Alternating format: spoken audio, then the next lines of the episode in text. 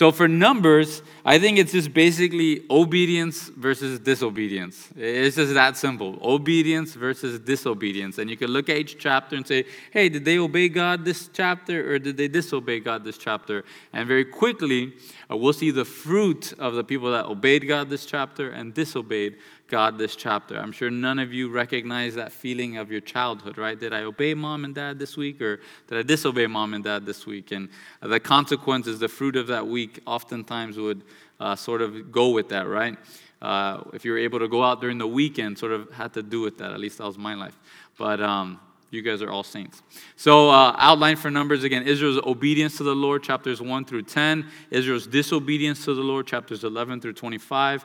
And then from 26 through 36, we see the second generation of Israel and how they renew their obedience and their following of the Lord. In chapter 11, we saw how the people were complaining. We saw how that affected Moses, that affected the people. The Lord wipes them out. How oftentimes when we complain, it's because our hearts are filled with pride and we believe God. I deserve something better than what you've given me. And here we see this that this heart of uh, pride, it can affect Moses, we saw how it affected Moses in a small manner last week, but this week it's going to affect Moses' own sister, his brother, the high priest of the entire nation of Israel. This is going to affect him. But let's read chapter 12, verses uh, 1 through 3. It tells us then Miriam and Aaron spoke against Moses because of the Ethiopian woman whom he had married, for he had married an Ethiopian woman. So they said, Has the Lord indeed spoken only through Moses? Has he not spoken through us also? And the Lord heard it. Now the man Moses was very humble, more than all men who were on the face of the earth. So we come to this interesting portion of scripture. We see that Miriam, she's the one that's in charge of this complaint department, right? She's the one that's in charge of it. She's leading the complaint. She's the manager of the complaint department. And Aaron, her brother, is sort of just along with her, along for the ride. She's complaining either about Moses' wife, whether it's her complexion or whether it's where she's from. We know that nowhere in Scripture does the Lord forbid Israelites from marrying Ethiopians. He forbids them from marrying lots of other different countries and nationalities within this little time period, within the context of what's going on here. Some think that Zipporah, the first woman that we see as Moses' wife, that she's passed away, and now Moses, he's remarried. We know Moses, he was really in shape, no matter how old he was, right? He's like 120 when he passes away, and it says his eyes didn't grow dim. He was still super strong, right? Reminds me of uh, my dad or Bill Gallatin. You hear their age, you're like, what? You're how old, right? And that's kind of how Moses was. So he remarries possibly at uh, 81 years of age, somewhere around there something that it is Zipporah, that she was originally from Ethiopia, but her dad Jethro would move to Midian, and that's why we would know him that he was a Midian. But all of this is all to say that Miriam is attacking Moses' wife. So Miriam, she's Moses' sister. So Miriam is here and she's attacking her own sister in law. Has Miriam always been this contentious woman? Has she always been looking for a fight and causing contention in the family? Not at all. You can just write these down. In Exodus 15, verse 20, Miriam is called the prophetess, and she actually sings a song that is inspired by God Himself. In Exodus chapter 2, verse 4 and 7, Miriam, as a young girl, was very special. She was brave enough to watch her little baby brother in that little basket go down the Nile River, right? She's there going through the reeds, following the basket.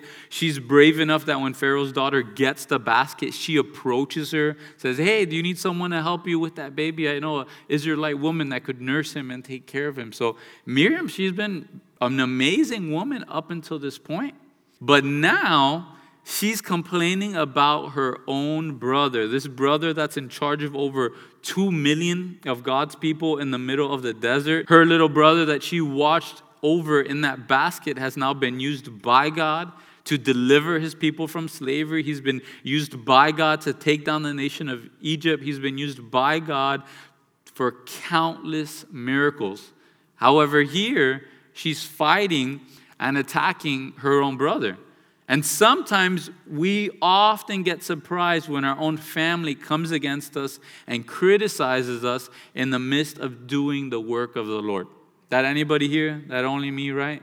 Yeah, a handful of us. We're like, man, when we weren't saved, we were complete jerks to our family, right? Now we're saved and we're nice, and they're just mad that we're going to church on Sunday instead of brunch, right? What's going on here, right? I'm getting all these curse words on the family chat. They started a new family chat without me. What's going, what's going on here, right? And we get surprised at these things. But it's kind of biblical to have God's people be criticized by their own family when they're doing things for the Lord, right? In Matthew 13, verse 57, it tells us, so they were offended at him, but Jesus said to them, A prophet is not without honor except in his own country and in his own house. A prophet is not without honor except in his own country and his own house. Again, oftentimes the people we mistreat most, it's our own family members, the people we're comfortable with. We know Jesus' own mother and his own family members, they gave him a hard time. Uh, Abel, he was a pretty stellar young man, and yet his own brother had lots of problems with him. Right? Cain ends up even killing Abel and all Abel is doing is sacrificing to the Lord.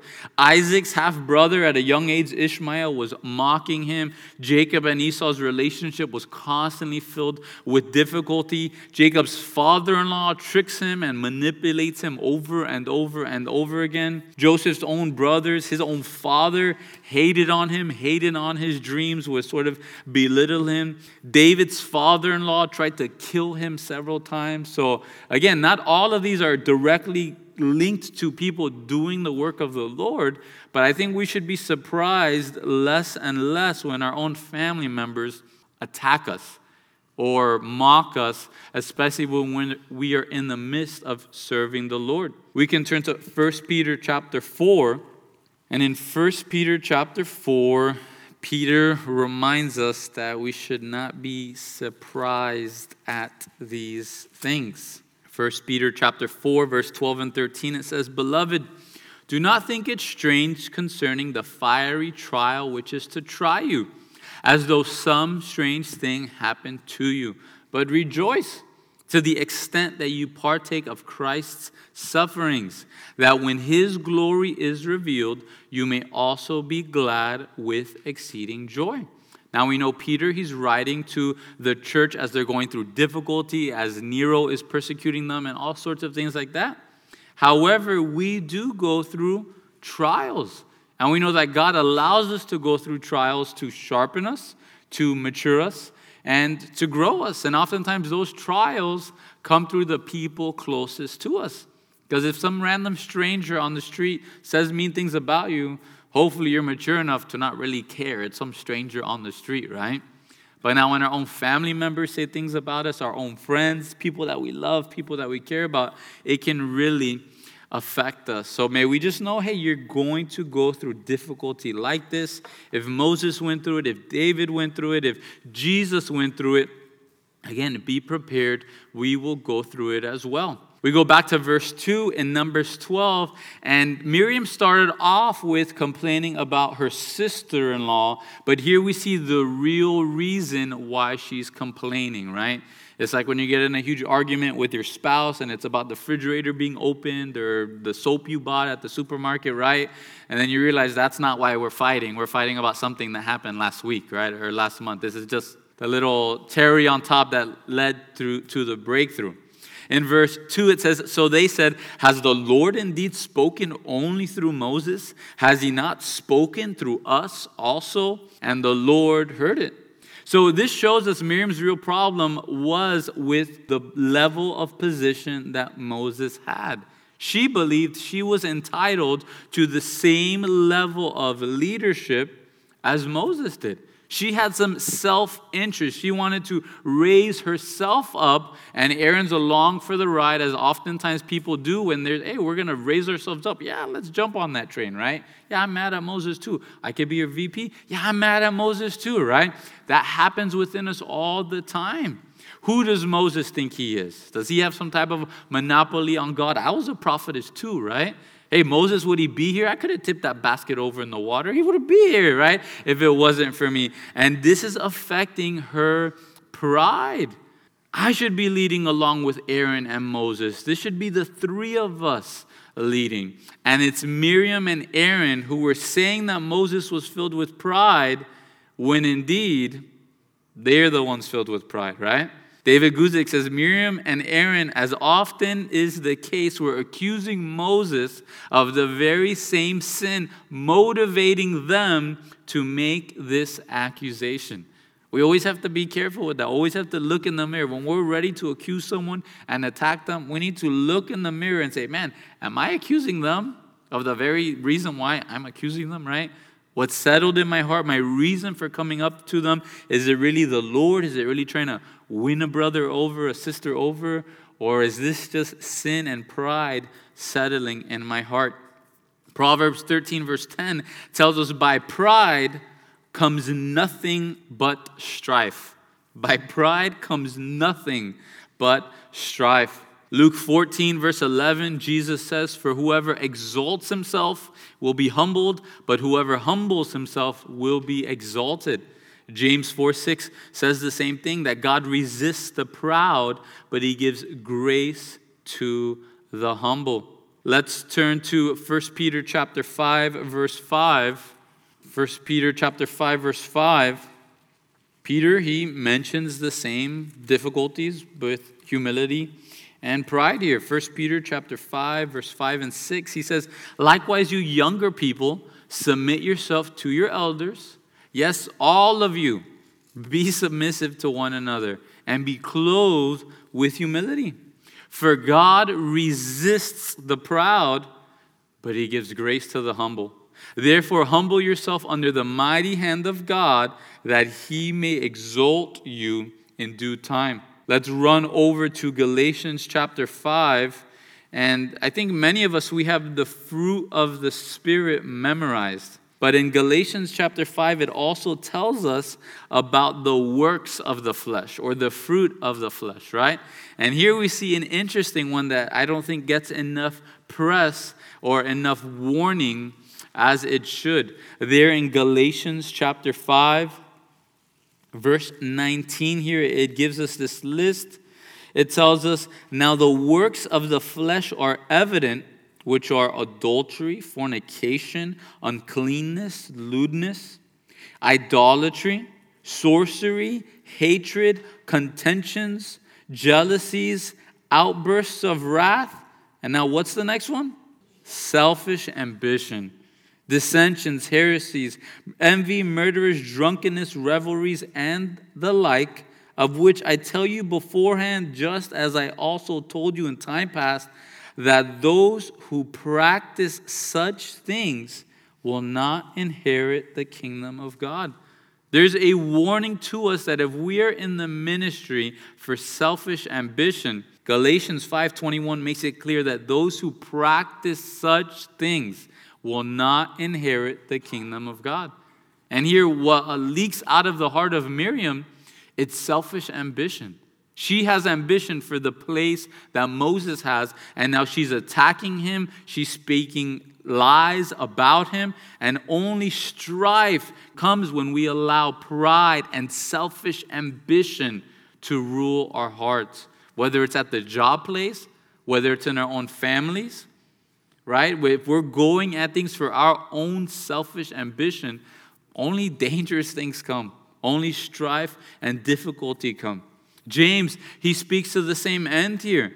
In verse 13 of James chapter 3, he says, Who is wise and understanding among you? Let him show by good conduct that his works are done in the meekness of wisdom. But if you have bitter envy and self seeking in your hearts, do not lie and boast against the truth. Again, we have to be careful that we don't have bitter envy, self seeking, selfish ambition laying within our hearts because it will come up. James continues in verse 17. He says, But the wisdom that is from above is first pure, peaceable, gentle, willing to yield, right? Selfish ambition usually is not willing to yield. Pride usually is not willing to yield. It's full of mercy and good fruits, without partiality and without hypocrisy. Again, we have to be careful. Whenever we're led by selfish ambition, oof, I can't wait to become the head, uh, right, the head usher, the head in parking lot, because I'm going to go up the ladder of Calvary Chapel, Miami. There's no ladder in Calvary Chapel, Miami, right? But that can affect our hearts. We need to be careful with that. Sometimes the question comes up, right? Can God call only one man to lead his people? Would God not speak to a collective group of people to lead his people? However, if you look at the Old Testament and the New Testament and the church age, that's kind of God's MO. Charles Spurgeon, he says, every now and then we hear some simpleton or other talking against a one man ministry. When it has been a one man ministry from the commencement of the world to present day. And whenever you try to have any other form of ministry and doing it thoroughly and heartedly and independently and bravely in the sight of God, you soon run upon quicksand. Again, it's just the way God sort of does things. Moses, one man. Joshua, one man. David, Daniel, James, Peter, Paul, Timothy, Titus, and even our Lord and Savior. Jesus, one man ministry. He was the leader. It wasn't him and the disciples. He didn't sit down with all 12 of them. All right, guys, what's the plan here, right? What are we going to do? He said, No, you follow me. I'm the Lord. You're the disciples here. Now, a man of God, and we see in these men, a man of God, a wise leader will surround himself with godly men. Moses, in the last chapter, what did he do? He gathered 70 men with him to help carry the load of what was going on here. David and King Saul, we never see him write about his cabinet. But David, he tells us every single man in his cabinet and what they were doing there. Peter, Paul, Timothy, Titus, all of these men were men who were in authority because they were men under authority. So it's not like the, the man of God, the leader of God, is alone on an island. It's just him and the Lord. We've spoken about that. Each of us, we have the Spirit of God inside of us, but the Lord gives each church body its own organs, its own body parts. And thank God I don't see any of you with two heads, right? It'd be kind of weird, It'd be kind of crazy. But that's the way God does things. We went through it in 1 Timothy on Monday night with the young adults. It's not the type of church government that makes a church safe or not. It's the quality and the caliber of the men within the church government that makes a church safe or not. It's all about the quality and the caliber of the men. Are they really about God? Or do they have a relationship with the Lord? Are they seeking God? Are they in the ministry for selfish ambition? It's going to fall apart. Are they in the ministry to bless the Lord, to follow Him, to serve His people? The Lord's going to bless it. We continue, end of verse 2 and 3. It tells us, And the Lord heard it, right? God hears their complaints. And now the man Moses was very humble, more than all men who were on the face of the earth. I always laugh at this verse, right? Why do I laugh at this verse? Who's the author of the book of Numbers, right? It's Moses, right? God, did you allow a guy to really write that he's the most humble man in all the earth, right? Is this really what's going on? But before we get there, right? At the end of verse 2, it says, The Lord heard it. So we see, we know God sees and hears everything. Yet whenever we see or hear someone saying something mean about us, what's the first question that comes to mind? God, do you see what they're saying about me, right? God, are, are you hearing what they're saying? And we're going to see the first time Moses speaks in this whole chapter, it's when he's praying for mercy upon his sister. Moses does not open his mouth once here. Moses steps back and allows God to fight for him. And we see this over and over again in Scripture. Take care of your character, and God will take care of your reputation. You see, oftentimes when people are consumed with protecting their reputation, they don't have a very good one. Oftentimes, when people are consumed with protecting their reputation and going around putting out every little fire, oftentimes it's because they don't have a good reputation to begin with. God's people, we should be able to sit back and our character, the fruit of our life, will be able to show others who we truly are.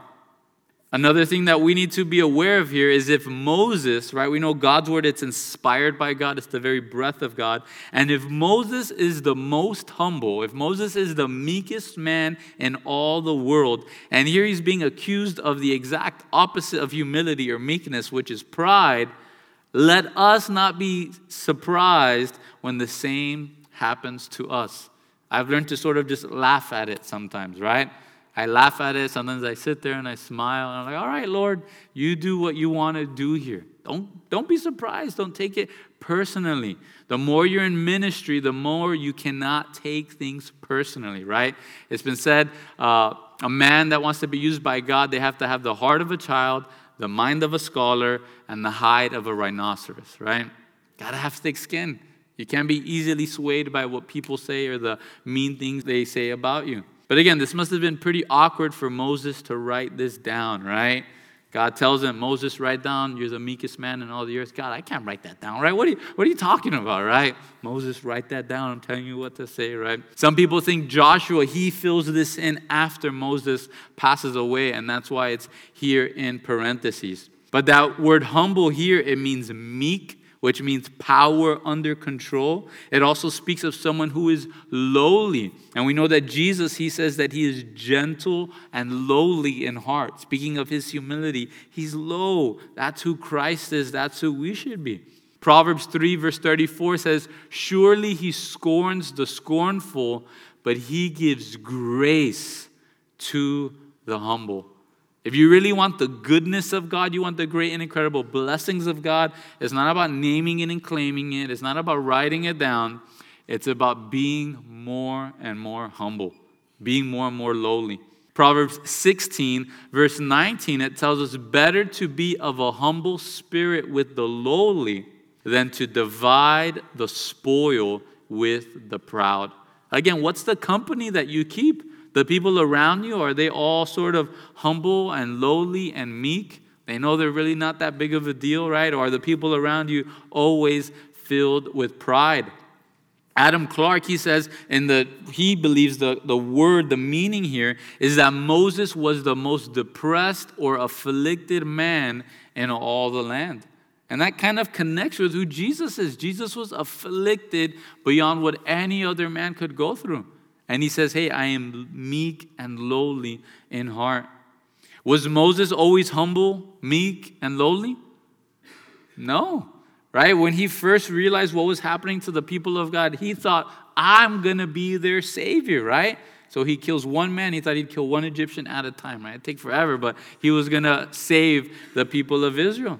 It took Moses 40 years to learn that he was something to then spend 40 years in the desert to, learn, to unlearn, right? And now learn that he was a nothing so that he could be used by God. And when you speak with mighty men of God like this, it's always such a blessing. Lots of people, they, they speak of, um, man, I'm blanking out on his name, right? Uh, Billy Graham, and they would always say just how humble he was, how lowly he was, how a regular guy he was, right? A lot of people talk about Chuck Smith and how he drove a used Cadillac, right? That was the car that he drove, nothing special. It just was a lowly man, gentle man. Uh, you talk with Bill Gallatin, you talk with Tony Falzone, and they're just even keel guys. They like to come, sit, receive. Uh, I love talking with Joe Focht at the end of a conference. I'll thank him. Hey, thank you for being faithful. Thank you for putting this all together. He goes, Are you going to thank someone for eating apple pie? Right? I love doing this. I love being here, right? And talking with these mighty men of God that are humble and lowly. Uh, realizing it's nothing special about them, but it's all the Lord. There in verse 4, it says, Suddenly the Lord said to Moses, Aaron, and Miriam, Come out you three to the tabernacle of meeting. So the three came out, right? I can't, I can't help but think of a dad with three little kids, right?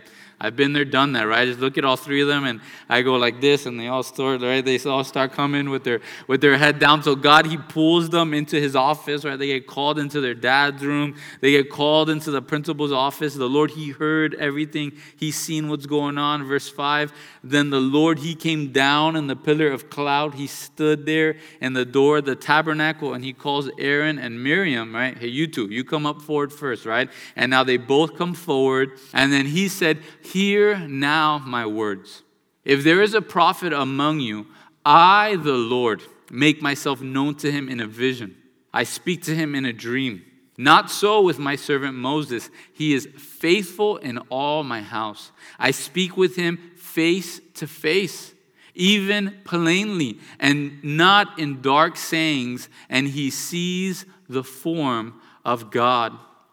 Earlier, Miriam was arguing, What's so special about Moses? We are just as special as he is. And God is the one answering Miriam and telling her and Aaron exactly why Moses is so special. Moses was special because of the very deep, intimate, and close relationship he had with God. This is what made Moses so special.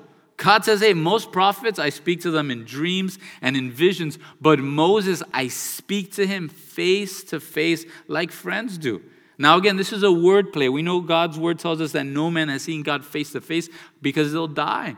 But here he says, Hey, I speak to him, and he sees the form of God, right? He sees like a representation of who God is. We know that when God hides him in the cleft of the rock, he sort of sees the back of God's robe passing by there.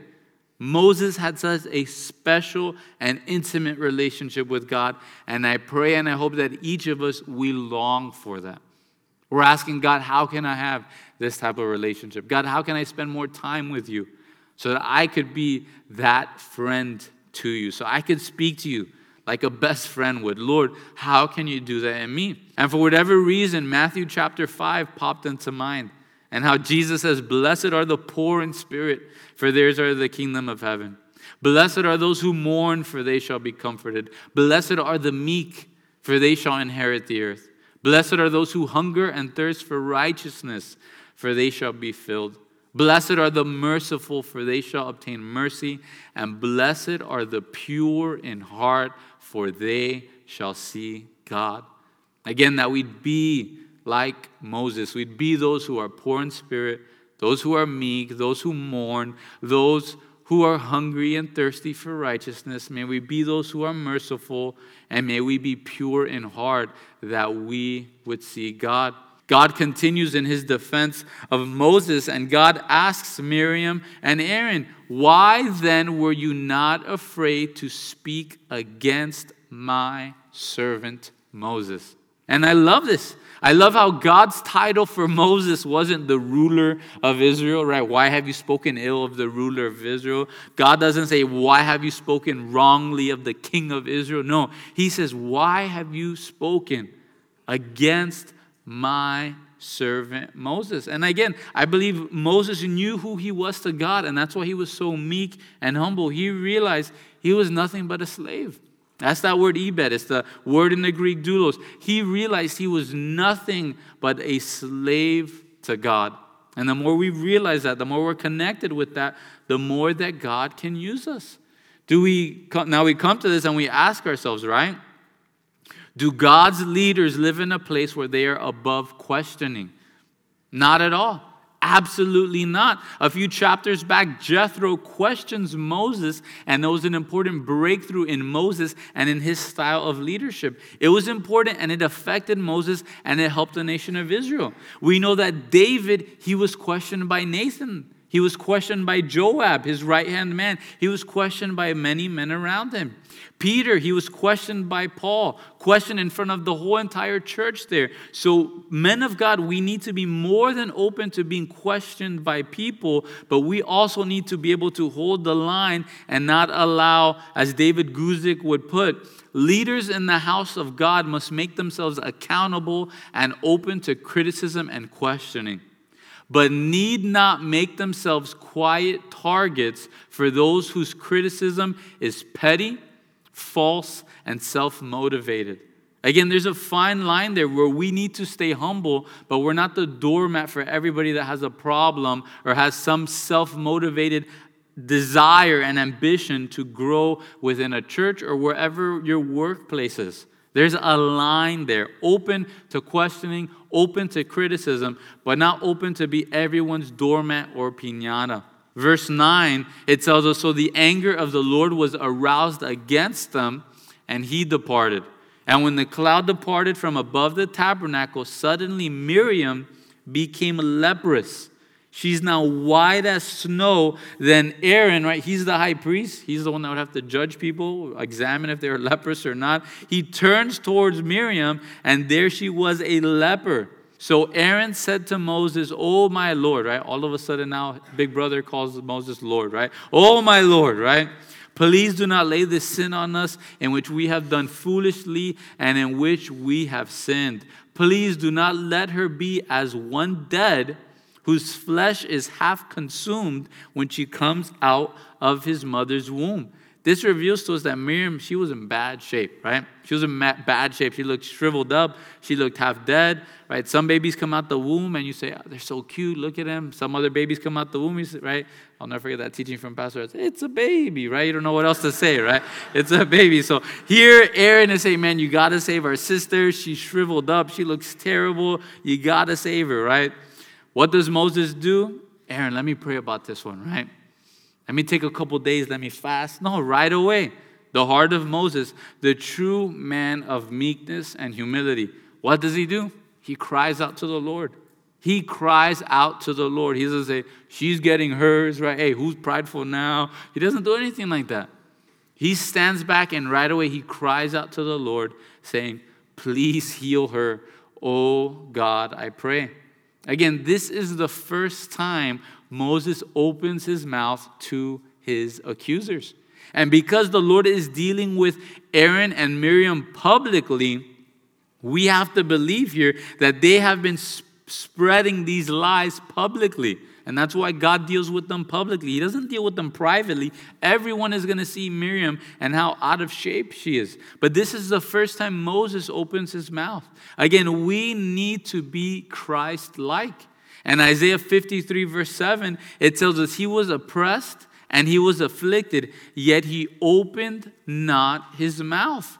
He was led as a lamb to the slaughter, and as a sheep before its shears is silent, so he opened not his mouth.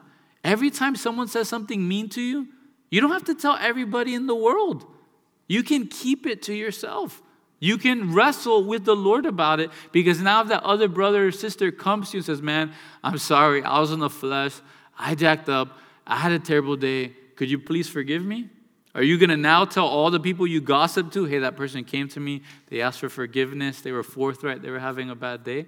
Again, we need to be able to hold things inside and wrestle with the Lord about them. This is the first time Moses opens his mouth. Then, verse 14, the Lord says to Moses, again, we see how serious this was to God. He says, If her father had but spit in her face, would she not be shamed seven days? Right? Is God saying to spit in her face? Not at all, right?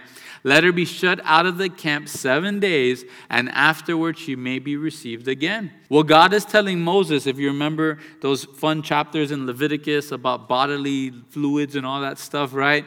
God is saying, hey, if she even got some spit on her, she would be unclean and would have to wait outside for seven days. She's sinned. Let her deal with the consequences of her sin. Here's another topic we don't like that often, right? In Christianity, oftentimes we need to deal with the consequences of our sin. Just because we say we're sorry, just because we're repentant, does not mean that God all of a sudden wipes away the consequences right away. Oftentimes, He leaves them there so that we can be reminded of what we've done. Again, David, he sinned. God didn't just wipe away all of the consequences of David, He allowed David to go through some of those consequences. We have to be careful, especially the parents here. Just because our kids say sorry, right? Someone does something, oh, I'm sorry, okay, it's all gone. No, sometimes we need to allow people to taste of the consequences. God, He always minimizes those consequences, but God allows us to taste of those consequences. We see it's not terribly bad. In verse 15, it says, So Miriam was shut out of the camp seven days, right? She's put on timeout for seven days, if you would, right? And the people did not journey till Miriam was brought in again. It's not like they left her. It's not like the Spirit of the God pulled up and started moving away, and Miriam's by herself in the desert for seven days. No, she just has to wait outside the camp till the Lord deals with her heart for those seven days. And afterward, the people moved from Hazeroth and camped in the wilderness of Paran. Now we come to chapter 13. It says, Now the and the Lord spoke to Moses, saying, Send me to spy out the land of Canaan, which I'm giving to the children of Israel. From each tribe of their fathers you shall send a man, every one a leader among them. If you're quick, you could turn to Deuteronomy chapter 1. And in Deuteronomy chapter 1, we see that this was not God's original plan here. God had a different plan, but because of the weakness of these people, some people think perhaps Moses dealing with the situation with his brother and sister didn't want to strong arm the people or tell them you do what i tell you to do right? That he took a softer approach. And that's why now they're having to deal with sending men to go out and spy out the land. In deuteronomy chapter 1 verse 8 it says see i have set the land before you.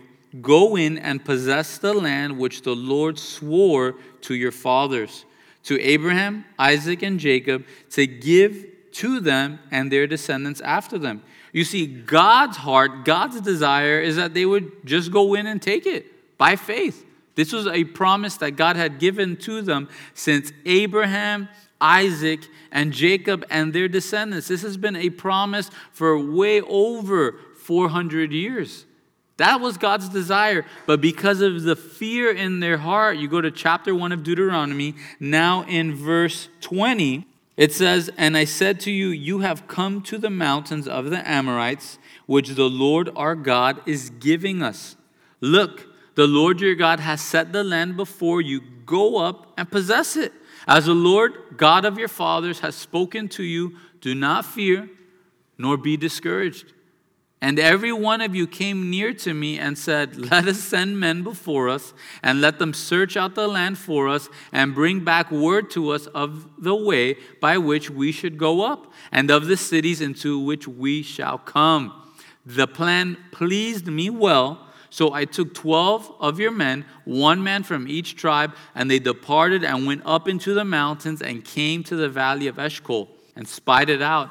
They also took some of the fruit of the land in their hands, and they brought it down to us, and they brought back word to us, saying, It is a good land which the Lord our God is giving to us. You see, the promised land, we know because of the book of Hebrews, it's not referring to heaven.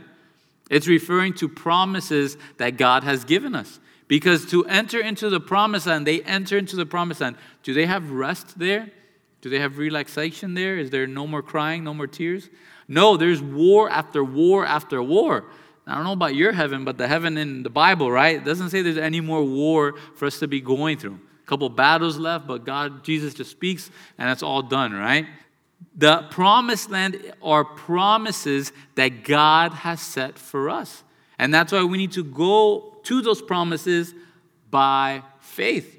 Wish we had time to go through all of Hebrews, but it warned us to not allow unbelief to creep into our hearts because then we won't taste of those promises.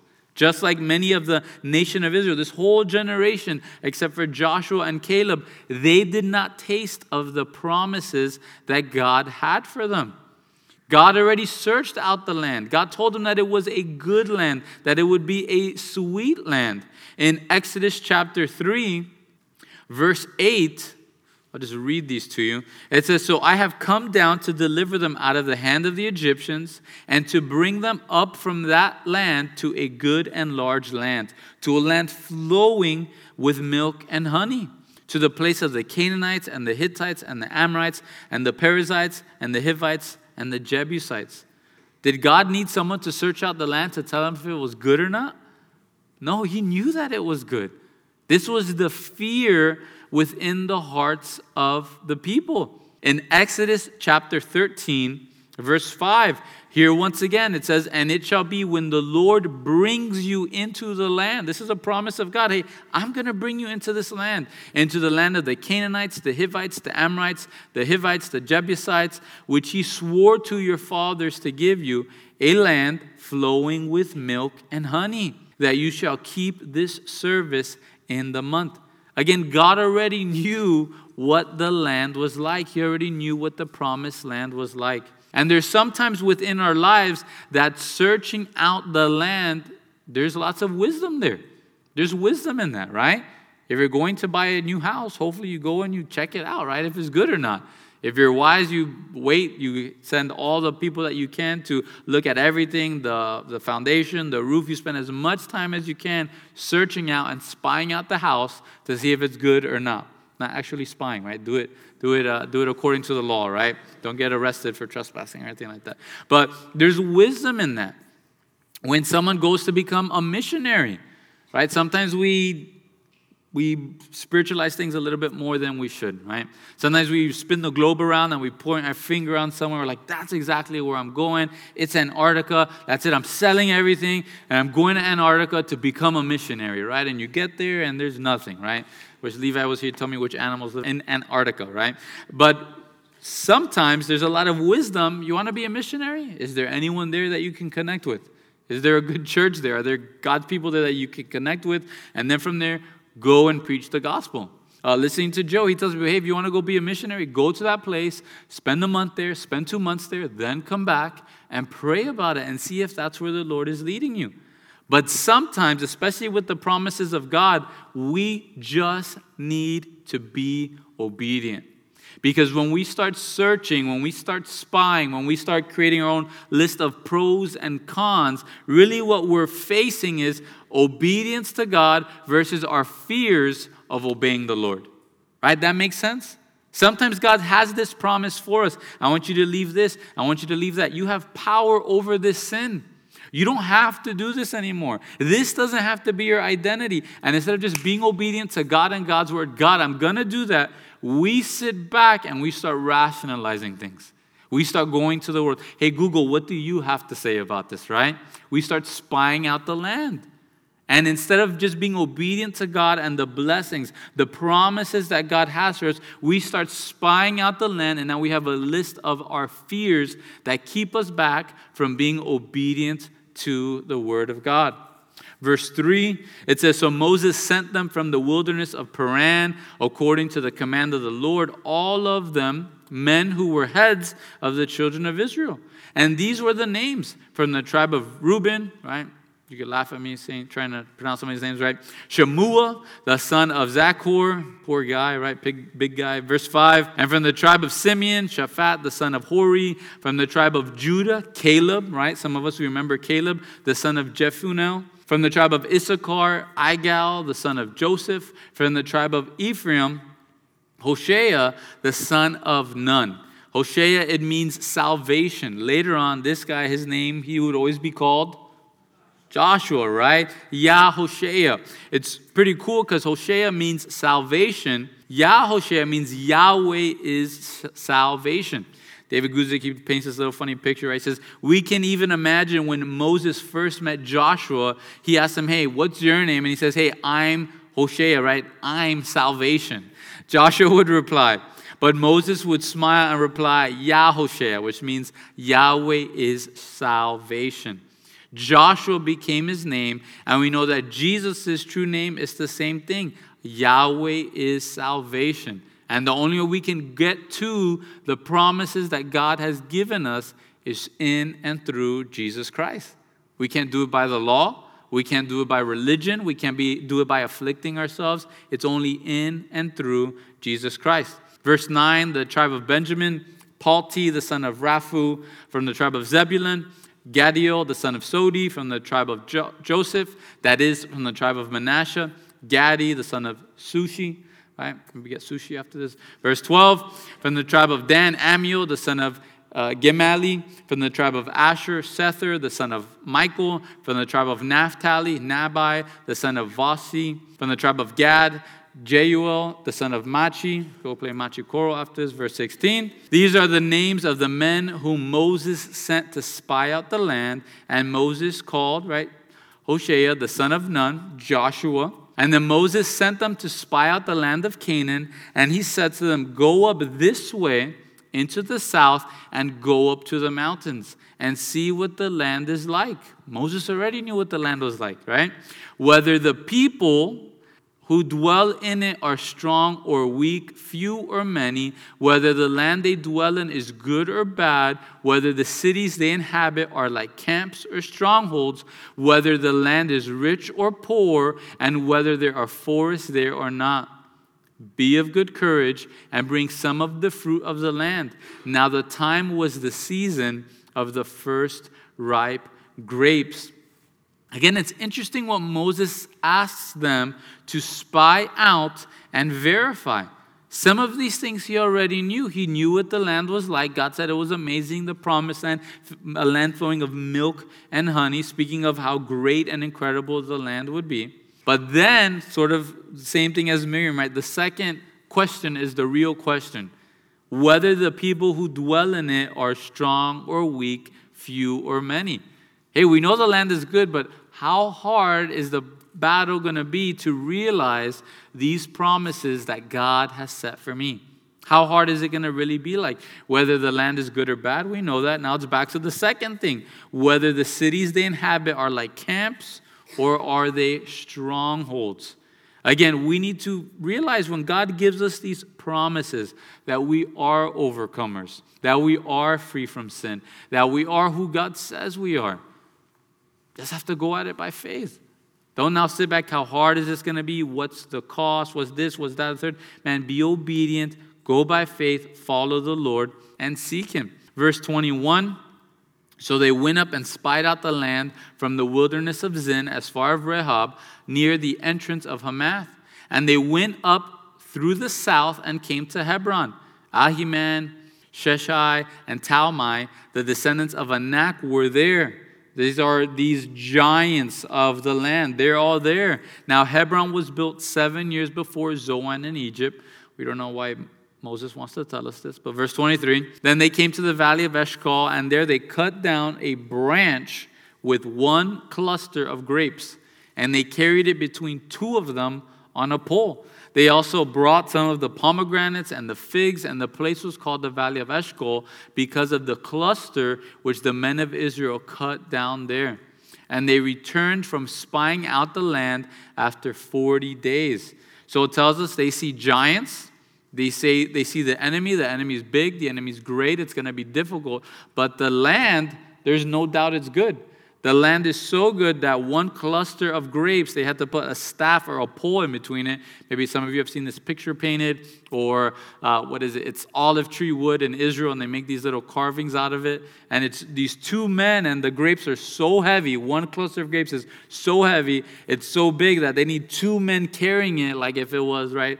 A lechon for Christmas Eve, right? That's basically how they're having to carry how big the grapes are of the land, right? Grapes the size of a small watermelon or a cantaloupe. This is the size of the grapes. They bring pomegranates, they bring figs. The land is great. The land is incredible. But now we see how easily someone's discouraging words can sort of affect our hearts and destroy our mindset and what God has told us to do. Verse 26, it says, Now they departed, and they came back to Moses and Aaron, and all the congregation of the children of Israel in the wilderness of Paran at Kadesh, and they brought back word to them and to all the congregation, and now they showed them the fruit of the land. Then they told him and said, We went to the land where you sent us, and it truly flows with milk and honey, and this is its fruit. Nevertheless, the people who dwell in the land are strong. The cities are fortified and very large. Moreover, we saw the descendants of Anak there. The Amalekites dwell in the land of the south. The Hittites, the Jebusites, and the Amorites dwell in the mountains. And the Canaanites dwell by the sea and along the banks of the Jordan. So here, the crowd starts getting restless, right? Fear starts gripping the hearts. Wow, look at these, look at these grapes, right? Don't knock me out throwing a grape at me, right? It's incredible, it's great, but there's giants in the land. Their cities are fortified, they're huge. They're in the land of the south, they're in the east, they're in the mountains, they're on the sea, they're everywhere, and fear starts gripping their hearts. And then verse 30 it tells us then Caleb quieted the people before Moses, and he said, Let us go up at once and take possession, for we are well able to overcome it. We know Caleb, he's not at his elder age at the end of this with Joshua, but Caleb is one of those men in his 40s and 50s, and he's seen the work of the Lord before. He quiets them all down. He says, Hey guys, we can do this. We know who God is. God calls us to be overcomers. Those who inherit the kingdom of God are overcomers. We can do this. We can get over this sin. We can get over this culture. We can be who God has called us to be. We can apprehend the reason we were apprehended. We can do this. And it's important to have men and women like this in your life to quiet you down, to quiet all the noise, to quiet all the fear, to quiet all the depressions, and tell you, hey, quiet down. We are able to do this because of who the Lord God is right? Sometimes that's why it's so great to go on mission trips, right? Uh, we were on this one mission trip, and uh, we were up in New Jersey. This is after one of the hurricanes just absolutely decimated the land. And here in this little slit in New Jersey, all the wind would pour in like a funnel through there. So at night you'd get these 40 mile an hour winds, 50 mile an hour winds, 60 mile an hour winds. And I was up there with Casas, and we're literally building a new church for the people, right? And it's 20 degrees plus 60 mile an hour gusts, right? So it's freezing. And we're out there trying to hammer in these huge, and they're called 16 uh, penny nails into these huge 6 by 12s by 24, these huge planks of wood, right? And I'm thinking, I can't do this, right? We can do this. Jose, we could do it, right? Just get on with it. Keep going. Don't stop. We can do this. And we need men and women in our lives that when we think, hey, I can't do this, I'm gonna die. I can't make it. I can't do this. You need men and women around you, seasoned men and women of God that say, We could do this. We've been through this before. We've been through that before. Hey, God, He healed the bitter waters already. God, don't you remember? There's a pillar of fire out there. We could do this, man. It rains bread every morning. We can do this. God says we could do this. We need men and women like that in our lives. And we should be, if we're growing, if we're maturing in the Lord, we shouldn't be the ones calling alarms and freaking everybody out. We should be the ones encouraging other people as well. Hey, you can do this. We can do this. God has called us to be an overcomer. You can do it. That's who we need to be. Uh, throughout the daily reading, it's been great to read about the mighty men of valor and also reading in the book of Acts, right? Old Testament and New Testament. Our battle, it's not with swords anymore. Our battle is a spiritual battle. Stephen, he's facing the very same men who dragged Jesus to prison. He's facing the very same men that crucified Jesus, and he has no fear. He gives them the full gospel and says, You're the ones that crucified him and didn't listen to the Lord. And again, just this week, this is what the Lord's been telling me God needs more spiritual warriors and less spiritual wusses.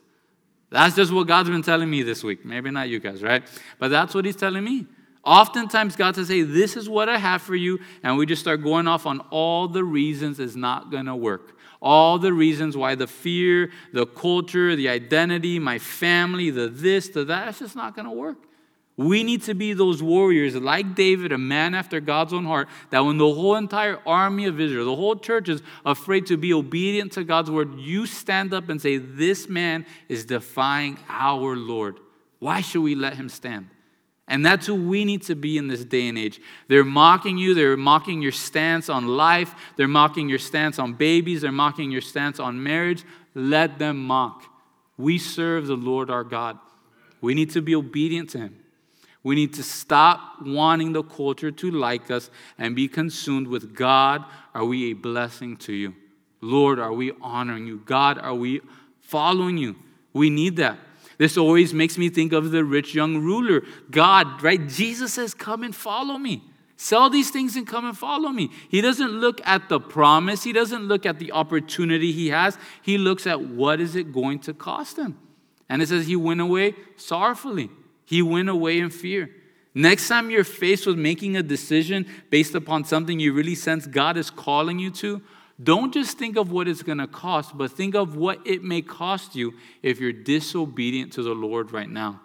Because oftentimes people don't think about that.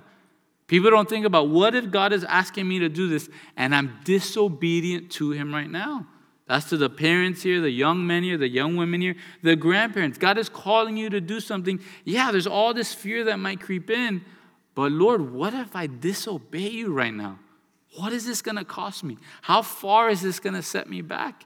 Because to Him, who knows, right, to do right, to him that knows what he should be doing to do good, and he doesn't do it, it is a sin to him. So don't send spies out to try to rationalize things or, oh, this is too hard. No, just be obedient to the Lord. Verse 31 But the men who had gone up with him said, We are not able to go up against these people. They are stronger than we. And they gave the children of Israel a bad report of the land. These men were fearful, and now they give a bad report. They give a false report of what's happened. Again, we need to be careful with that. Just because we have a majority of people telling us one thing does not necessarily mean that that's the voice of the Lord. You and I, we should know the voice of the Lord and what He's speaking to us. Verse 32 What's their report? The land through which we have gone as spies is a land that devours its inhabitants. We haven't seen that anywhere here, right? And all the people whom we saw in it are men of great stature. There we saw the giants, the descendants of Anak, came from the giants, and we were like grasshoppers in our own sight, and so we were in their sight. Again, we have to be so careful with this. We've already read of the promises of God. Hey, one of you is going to put the flight, right? 10 or 20. 10 of you is going to put the flight 100, and 100 of you are going to put the flight thousands of them. This is what they should have held on to, the promises of God, but instead they allowed the fear to grip them and grab a hold of their heart. There's no wonder why God would tell Gideon, hey, if there's any man that's fearful to go to war, send him back home. Again, we need to be bold. We need to follow the Lord. We need to walk in faith. All of this to say, where should we be at? We need to be careful if false and self ambition creeps into our heart. Pride, it's only going to lead to more and more problems. It's only going to lead to strife. What's the next thing? Be obedient to God's word. We don't get audible promises from God as Moses does, right? Very rarely, even great men of God, they'll say, maybe, maybe one time in my life do I think I heard the audible voice of the Lord. But we have promises of God in Scripture. We don't need to send out spies whether we could be obedient to God or not, right? God tells us to do it. We have the Holy Spirit living inside of us. Let's be obedient to Him and the promises He's laid before us.